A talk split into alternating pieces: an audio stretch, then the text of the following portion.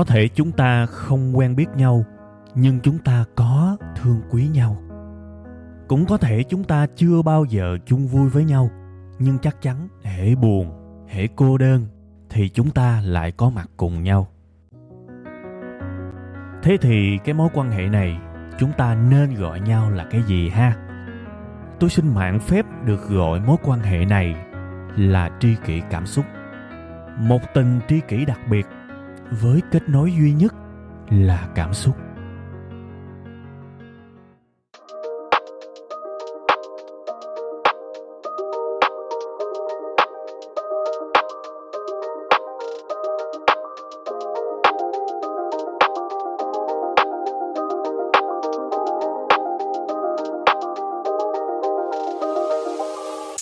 Rồi xin à, mến chào tất cả à, quý vị và các bạn. Đây là buổi sáng thứ hai và đây là một cái show quen thuộc tri kỳ cảm xúc. Tuần mới thì tôi muốn chúc tất cả quý vị và các bạn sẽ có một cái tuần thật là ấm áp, thật là nồng ấm, thật là ấm lòng các bạn nha. Tại sao tôi lại à, chúc một cái lời chúc về cái sự ấm áp? Tại vì bữa nay trời hơi lạnh và cái thời điểm mà tôi thu cái tập này là trời đúng chất là một cái buổi sáng hơi hơi mà kiểu quýu quýu luôn á các bạn. Quýu luôn á và khỏi cần bật máy lạnh luôn á. Nó cũng đủ lạnh rồi, lạnh dữ luôn á. Và vì cái sự lạnh này, tôi phải chúc các bạn một cái sự ấm áp. Tại vì tiếp theo đây tôi sẽ nói về một cái chủ đề nó cũng rất là lạnh lẽo, nhưng mà nó lạnh lẽo trong cái lòng người. Đó là gì? Có bao giờ các bạn gặp phải một cái tình trạng chúng ta bị chỉ trích, chúng ta bị mỉa mai, chúng ta bị cười chê, chỉ vì chúng ta muốn sống tốt hơn. Có những cái hoàn cảnh rất là buồn cười, bởi vì nếu chúng ta tiếp tục sống theo cái kiểu xấu xấu, tệ tệ, lười lười, phèn phèn, nói theo kiểu dân giả thì chẳng ai nói gì cả. Ok, ổn. Nhưng mà nếu mà chúng ta có một chút xíu sự tích cực, có một chút xíu sự vươn lên, và cái sự vươn lên đó tương đối khác biệt thì chúng ta sẽ ngay lập tức đón nhận những cái lời mỉa mai và chỉ trích. Và đây sẽ là một loạt những ví dụ mà tôi kể ra trước cho các bạn trước khi mà đi vào cái phần giải pháp, ha. Ví dụ như chúng ta sống trong một cái môi trường mà gần như mọi người có thời gian rảnh là lấy điện thoại ra chơi game, đọc báo lên mạng, xem tiktok này nọ. Mọi người xung quanh đều như thế, đúng không? Và nếu chúng ta làm y như vậy, cứ có thời gian là chơi, thì cùng lắm chúng ta sẽ bị nói một cái câu như thế này. Mày ôm cái điện thoại, mày ôm hoài vậy? Mà nói vậy thôi, chơi gì chơi hoài vậy, nói vậy thôi. Nhưng nó không gây gắt. Đôi khi nói chỉ là một cái thói quen thôi, và đôi khi cái người nói xong cái câu đó, mày làm gì mày ôm điện thoại hoài vậy? Khi họ dừng nói cái câu đó, họ cũng ôm cái điện thoại giống mình luôn. À có nghĩa là gì? Họ biết cái hành vi suốt ngày ôm cái điện thoại là không tốt lắm. Nhưng họ cũng ôm và họ cùng gia nhập cái điều không tốt, mặc dù họ biết nhưng sẽ có những trường hợp nếu thay cái điện thoại bằng một cuốn sách, thì lúc này cái sự gây gắt có thể nó lên tới cực điểm tại sao tôi lại nói cái điều này? Tại vì tôi nhận được những cái lời tâm sự rất là thấy thương luôn á, của rất nhiều em.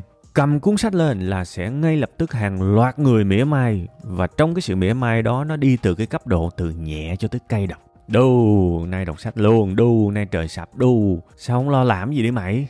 Ngồi đọc sách. Trời ơi, đọc sách luôn. Sắp bị tẩy não rồi. Nghe mấy thằng xạo xạo, làm giàu. Có ngày đó con. Đó đó là rất nhiều những người xung quanh nói như vậy chỉ trích và mỉa mai.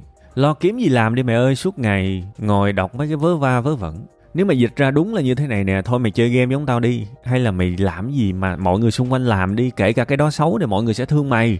Nhưng mày đừng làm cái hành vi rất là lố bịch là cầm một cuốn sách trong cái môi trường này, được không mày? Ví dụ vậy thật là cay đắng khi mà chúng ta hiểu là đọc sách nó tốt chứ nếu mà đọc sách không tốt thì các bạn đi học làm gì?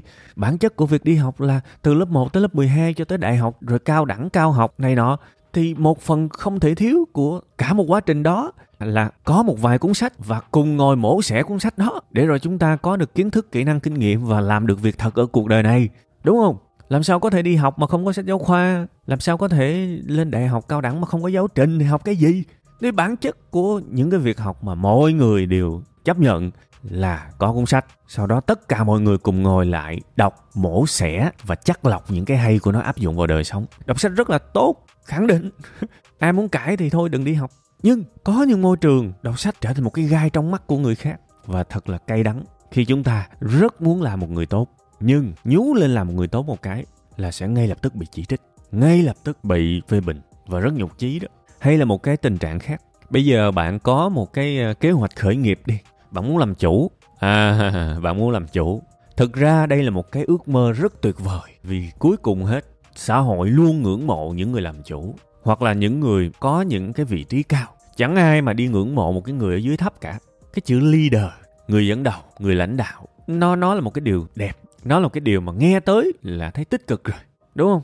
Và hầu như là nếu mà bước ra ngoài cuộc sống nghe và nhìn thấy những người thực sự đã là leader, đã là người lãnh đạo, đã là người làm chủ thì mọi người thấy tích cực lắm. Nhưng nếu mà họ nhìn thấy một người đang là loser, tức là cái người đó chưa thành công, nhưng một người chưa thành công lại có ý chí muốn trở thành một người thành công là có chuyện, là có chuyện đó. Thế nào không ít trường hợp, đây cũng là dữ liệu thực tế thôi chứ có chế ra đâu. Không ít trường hợp thế nào cũng bị mỉa mai. Lúc này cái câu mà người ta bảo thôi mày ơi, trèo cao té đau, nhìn lại mày coi, ví dụ vậy. Rất nhiều người nhìn những người đang ở thấp và muốn lên cao á, họ mỉa mai vào những cái người đang biết cố gắng đó, như thể là mày thấp, cả đời mày thấp luôn. Mày không có cơ hội để mày cao lên đâu. Một cộng đồng những người đang làm nhân viên, nghe thấy một thằng ở trong nhóm tao muốn làm chủ.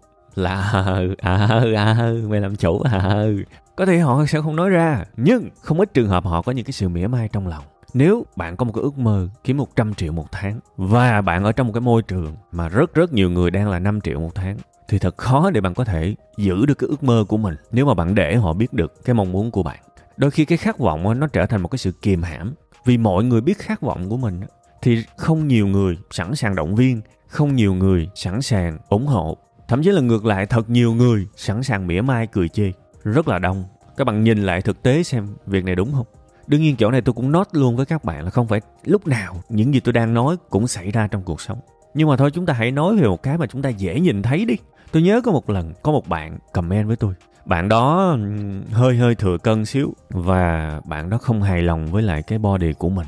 Thế là bạn đó rất là quyết tâm, sáng thức dậy và chạy bộ.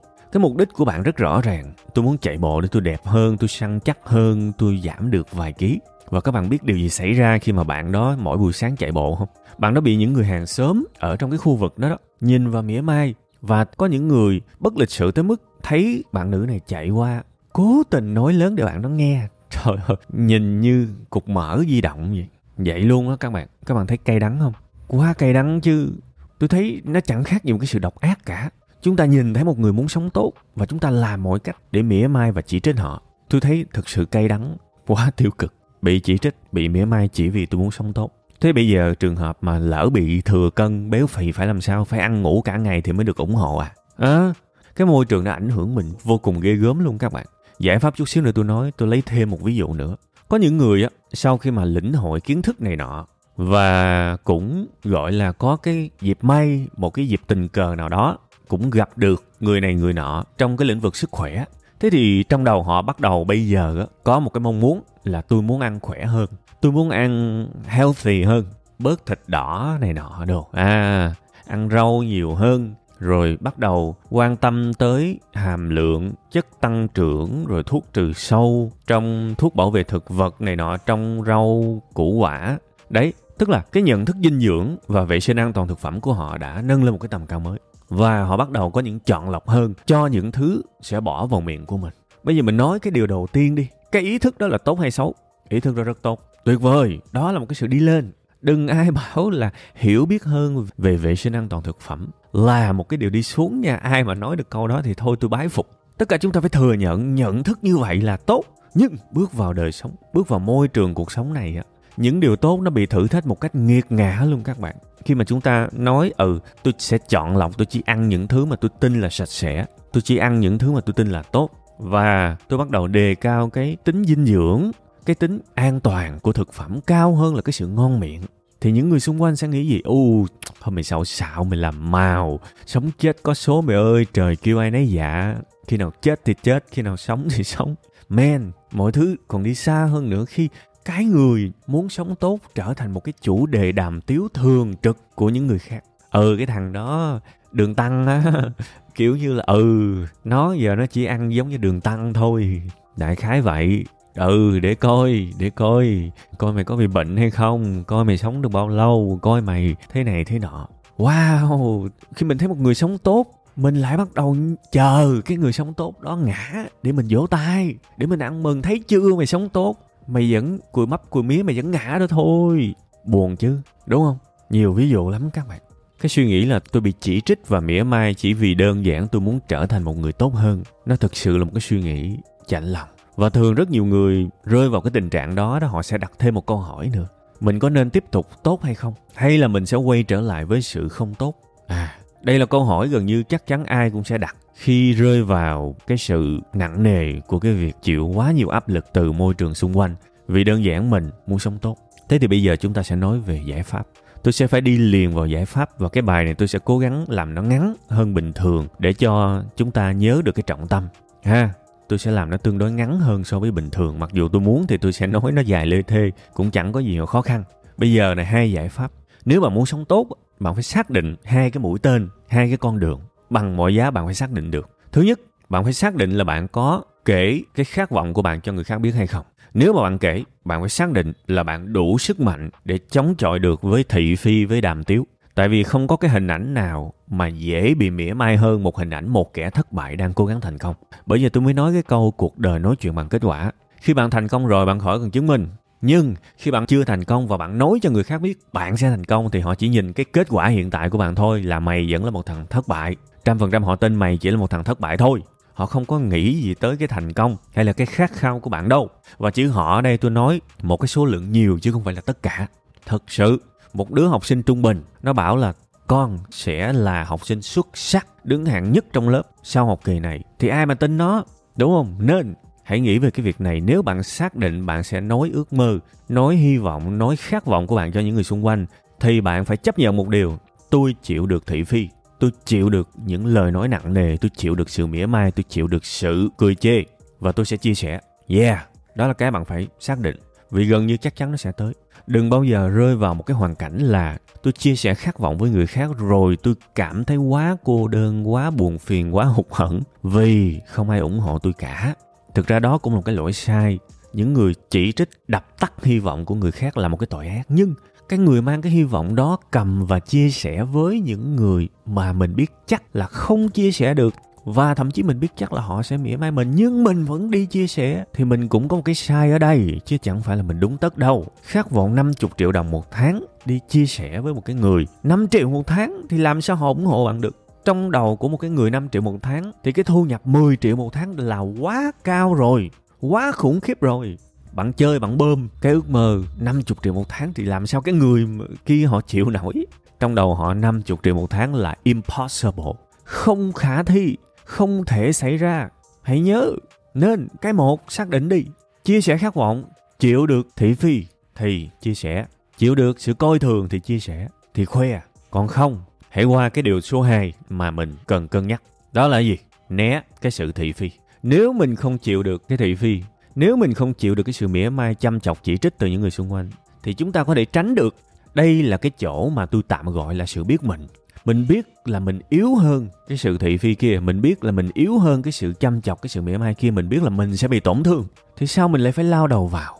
Đó là sự không biết mình. Mình biết mình yếu thì mình phải tránh, và mình tránh được. Tránh nó không có hèn lao đầu vô cái mà mình yếu hơn cái đó mới là anh hùng rơm. Ví dụ ra đường chạy xe gặp cái ổ gà. Mình biết á, là mình cán xuống cái ổ gà đó đó. Là mình sẽ té sổng xoài mình biết là mình yếu hơn cái ổ gà đó. Thì phải tránh chứ. Tránh ở đây là khôn chứ không phải là hèn. Và lao vào cái ổ gà đó mới là dại. Thật mà tránh nó chả có vấn đề gì cả. Đó còn là đỉnh cao của khôn ngoan nữa. Thế thì tránh là sao? Mình biết mọi người xung quanh đại đa số sẽ mỉa mai sẽ cười chê mình, sẽ làm nhục chí mình, thậm chí là chì chiết mình chỉ vì mình muốn sống tốt.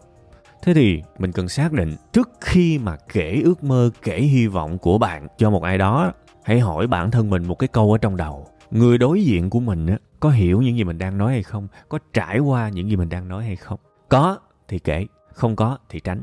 Quay trở lại với cái câu chuyện về khởi nghiệp chẳng hạn, lương đang 5 triệu một tháng.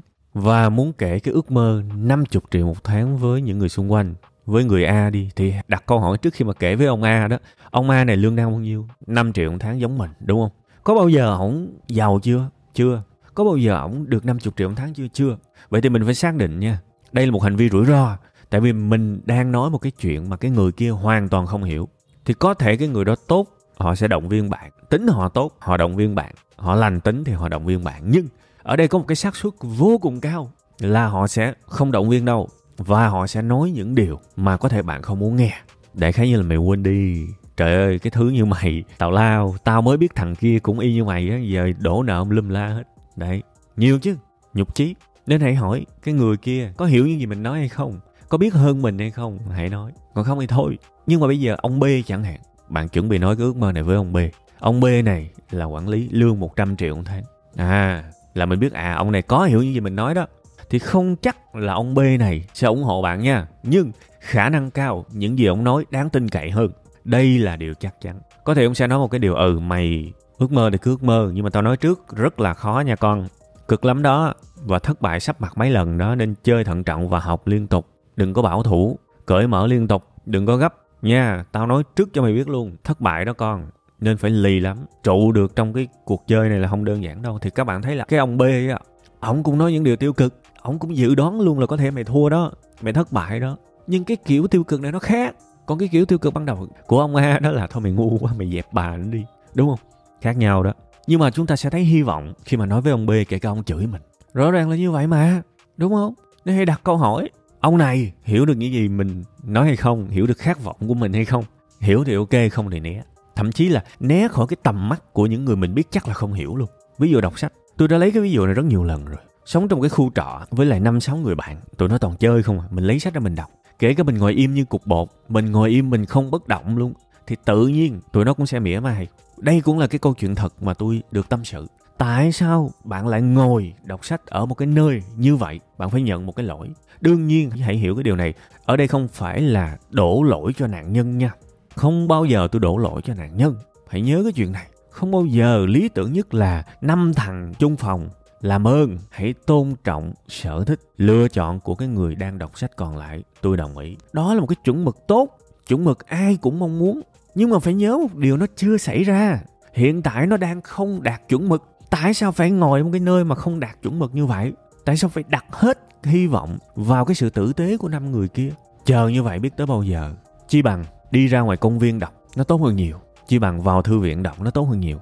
Chi bằng ra quán cà phê đọc, nó tốt hơn nhiều chứ tại sao lại đọc ở một cái nơi môi trường như như ở cái căn phòng trọ đó nhận bao nhiêu cái sự mỉa mai ấm ức? Tại sao phải hốt cái đó? Tại sao phải đâm đầu cái đó? Tôi nói rồi né tránh nó không phải là hèn và đôi khi thấy cái ổ gà mà lao đầu vào thì cái đó mới là giải cái câu chuyện về chạy bộ mà tôi nói với các bạn hồi đầu á thì sau cái đợt đó, đó tôi cũng có nói với bạn nữ đó là em kiếm một cái cung đường khác đi ha, em kiếm một cái cung đường khác đi hoặc là em coi xung quanh khu vực của em có cái công viên nào đó sáng em chạy xe máy ra đó em gửi xe rồi em, em chạy để an toàn hơn. Chứ hàng ngày mà em nghe những cái lời mỉa mai chăm chọc ánh mắt khuôn mặt của những cái người đó thì làm sao em giữ được cái lửa của mình? Và bạn đó thực sự đã hàng ngày xách xe máy chạy 15 cây số dậy rất sớm nha chạy 15 cây số để ra công viên. Cực đấy vất vả đó. Nhưng tâm trạng của mình nó an toàn hơn và mình đã dừng lại được cái việc tôi bị phê phán và chỉ trích chỉ vì tôi muốn sống tốt. Ha, phải tìm giải pháp thôi. Và tôi ôn lại giải pháp một lần nữa. Một là nếu chia sẻ được thì hãy xác định chấp nhận được sự mỉa mai. Tôi mạnh hơn sự mỉa mai đó. Bạn khỏe. Còn hai, nếu nhắm chia sẻ không được, tránh. Như một cái ổ gà thôi, tránh. Chả có gì hèn cả. Ha, đương nhiên, chỗ này tôi cũng nhắc luôn. Ở đây có một cái sự giữa giữa, lưng chừng giữa cái khát vọng của mình với lại cái sự khờ dại đó là, ví dụ sẽ có những người chưa đủ trình độ khởi nghiệp nhưng vẫn cứ lao vào khởi nghiệp, đúng không và kết quả là họ thất bại thật và họ sẽ quay trở lại, họ suy nghĩ là giá như ngày xưa mình tin vào những người mỉa mai mình thì mọi thứ đã không tệ như bây giờ. Thế thì tôi chỉ nói một lời cuối của cái bài này thôi. Đó không phải là chủ đề chính của cái bài này. Đó là chủ đề chính của rất nhiều bài tôi đã nói rồi nhưng bây giờ tôi lặp lại. Đừng làm một cái điều gì đó nếu không có tri thức trong đó. Đừng làm một cái điều gì đó nếu chỉ đơn giản là mình thấy phê thôi. Mình thấy tự tin, mình thấy lạc quan tếu. Nhưng mình không có một cái lý do, mình không có một cái trình độ, không có một cái tri thức, không có một cái kinh nghiệm, không có một cái chiến lược quản lý rủi ro nào khi mà lao vào. Đừng như vậy ha.